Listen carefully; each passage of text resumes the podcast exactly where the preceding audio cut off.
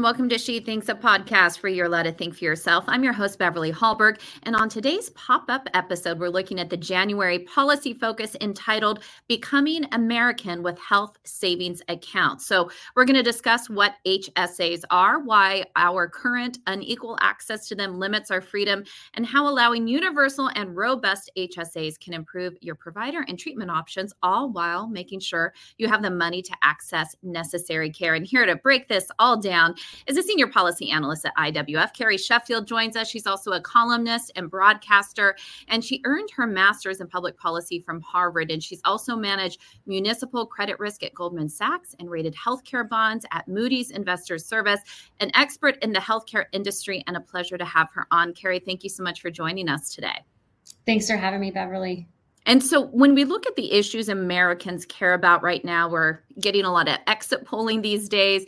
The thing that comes up a lot is what's going on on the border, the economy in general. But healthcare is always somewhere around that. Healthcare has been an item that we have discussed for a while, especially when Obamacare was put in place. And so we're going to talk about health savings accounts. Can you first of all break down for us what are HSAs? Yeah. So HSAs are right now, currently, as it stands, only about 10% of Americans are eligible for health savings accounts. And what these plans do is it basically empowers consumers to be able to take their money from their paycheck and put it in the HSA with pre-tax money. Uh, and so it's it's shielded money that can be used to purchase healthcare related expenses.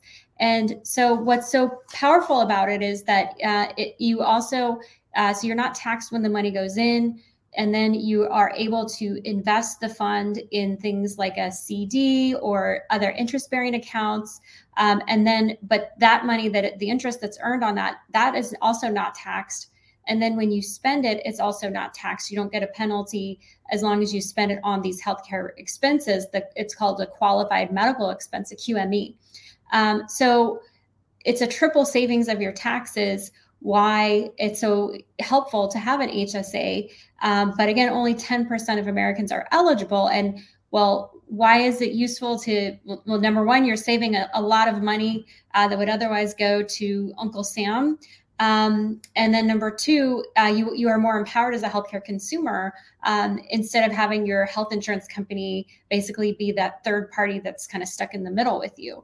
Um, so we love them at Independent Women's Forum, but that 10% of Americans who are eligible for them, uh, it's only if you're involved in a high deductible premium plan, an HDPP. Um, and so we believe, and I think our, my colleague makes a really great uh, argument in this policy focus for January. Um, Havilah Wingfield is her name. And she goes through line by line uh, and talks about why these plans are so important and how I love the title because she's saying we need to bring competition because that is the core of, of America is we're all about competition because when you have competition, then prices go down and quality goes up. And I want to let everybody know that they can find that policy focus at iwf.org. So look for it there if you want even more information on this or just reiterate to reiterate what we all discussed here today. And I thought um, before we get into how do we make sure that more Americans than just 10% have access to these. We get into how these costs are covered, how these costs are used. So, as you were just saying, you can take money from your paycheck. It's pre tax, so you're not paying any taxes. It goes into a certain savings account that you can use for medical expenses.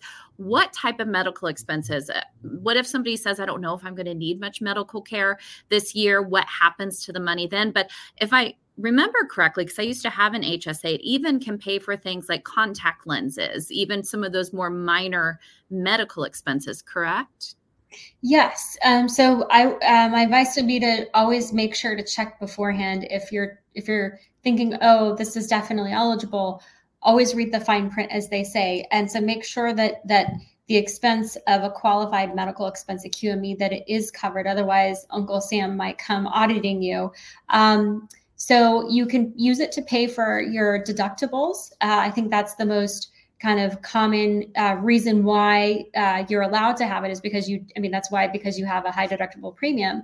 Um, but there are things that cannot be covered, um, things um, that just make sense from from our perspective, um, you, you, can't actually pay your premium. You can't actually pay your healthcare insurance premium using these plans, and so we think they should be much more greatly uh, expanded for what can be qualified. So yes, you could pay for things like contact lenses.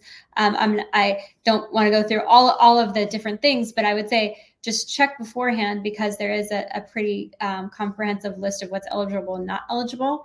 Um, but unfortunately, there are other things that are not covered, um, as Havilah mentions in her report, including step therapy, which is uh, certain prescription drugs that are taken step by step. They're kind of ratcheted up to be um, more serious or, or, I guess, invasive or uh, intensive as the steps go up. And so, step therapy is not in- included. And so, um, she does a great job of talking about how uh, the US should learn from Singapore uh, in terms of how much Singapore allows uh, for their version of an HSA um, to cover a lot more things.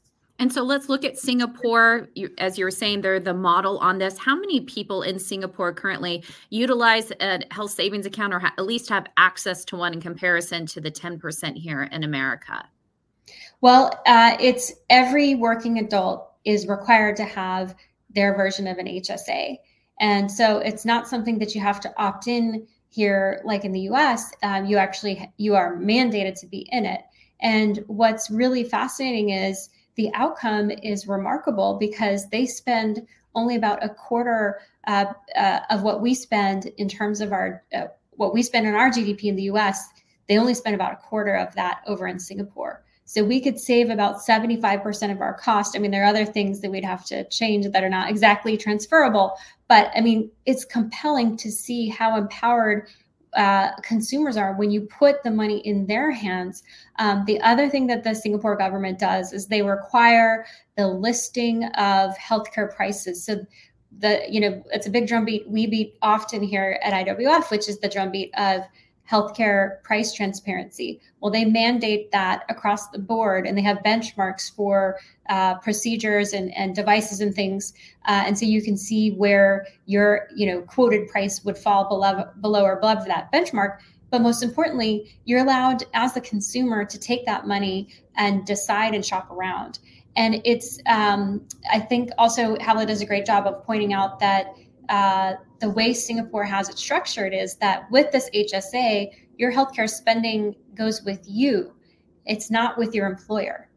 And uh, she doesn't delve into the history, but my understanding of the history of your employer, you know, a W 2 employee having health insurance benefits that was really a function in the modern era after World War II, where you had a lot of companies scrambling to um, hire people in this post World War II economic boom, and that was one of the the fringe benefits that they offered was, well, we'll pay for your health insurance as part of your package. Well, in Singapore, they don't pay they don't play that game. They say you as the individual.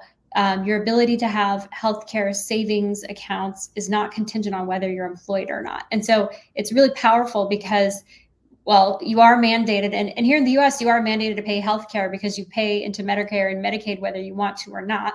Um, but over there, instead of paying it to the government, you actually pay it into your own account. And so it's it's way more individualistic over there. And to give us some context of how much one could save, whether an individual or a family, and I realize that's going to vary from person to person based on their medical expenses that they have. But how much are we talking about here, especially when we're thinking about the fact that these HSAs, you can also invest them, you can earn money on them while they're sitting there in an account?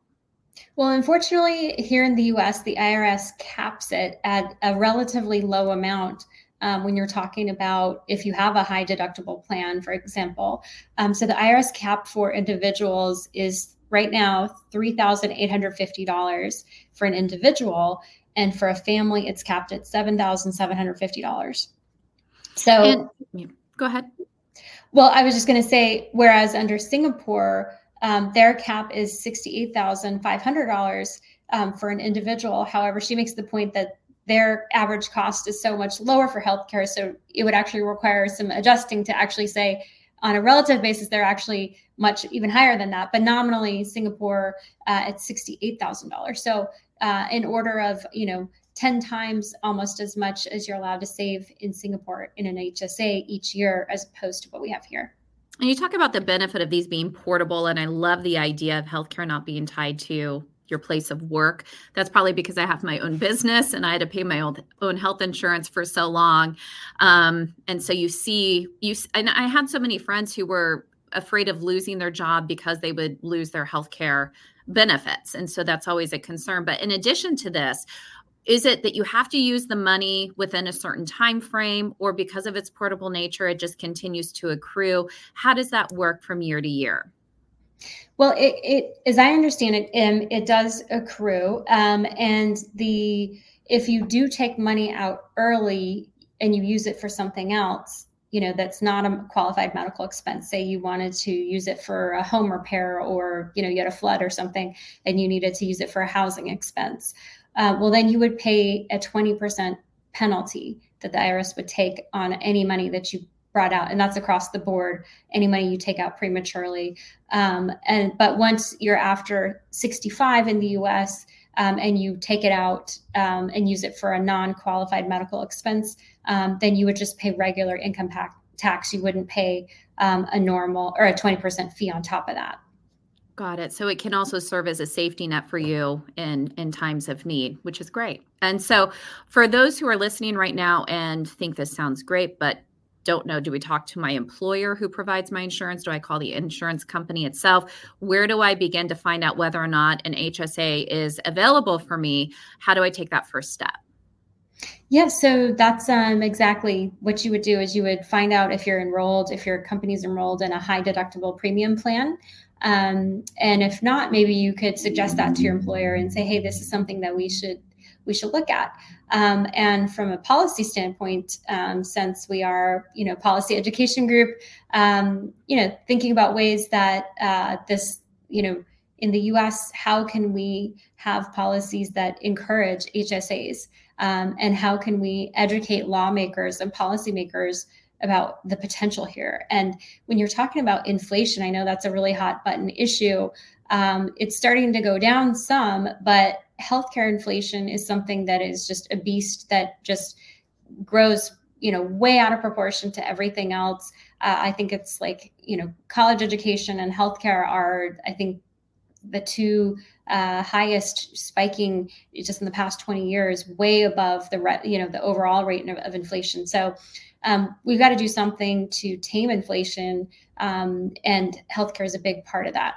Absolutely. And for those who are interested in obviously reaching out to their employers, but want to know is there anything that's happening from a legislative standpoint, either in the states or federal government, to try to open this up? Because I'm thinking of those independent contractors out there who don't have access right now. Do we see any changes in legislation to to provide more opportunities for people to get HSAs? Well, that's what we really want to. Um, we really want to encourage anybody who watches this or reads the policy focus to uh, explore how can you uh, advocate for that in your state. So in California, um, in the policy focus, it's cited as actually an example of what not to do. Um, so perhaps contacting if you're if you're living in California, for example, contacting the California lawmakers and saying, hey, actually what you're doing is actually discouraging HSAs very deliberately um, because not only does it apply the state income tax to the account contributions, um, but it also requires the account owners to adjust their income up by the sum of what they and their employers put into the HSA plus any interest on it. So all those benefits that I was saying earlier, that's at the federal level, but states can make things better or worse for the HSAs. And in California, they're doing it for the worse. And so really I think the the thing to do is first of all talk to your employer to see if this is an option for you and then reach out to your lawmakers on the state level, put some pressure on them. It always helps when they hear more of your voices out there. And for more information from our listeners, uh, if you want to take a look at this, again go to the January policy focus. It's entitled Becoming American with Health Savings Accounts. You can find it on iwf.org. But Carrie Sheffield, thank you so much for breaking it down for us and bringing us this info. Thank you, Beverly. And thank you all for joining us. Before you go, IWF does want you to know that we rely on the generosity of supporters like you. An investment in IWF fuels our efforts to enhance freedom, opportunity, and well being for all Americans. So please consider making a small donation to IWF by visiting IWF.org backslash donate. That's IWF.org backslash donate. Last, if you enjoyed this episode of She Thinks, do leave us a rating or a review. It does help. And we'd love it if you shared this episode so your friends can know where they can find more She Thinks. From all of us here at IWF, thanks for watching.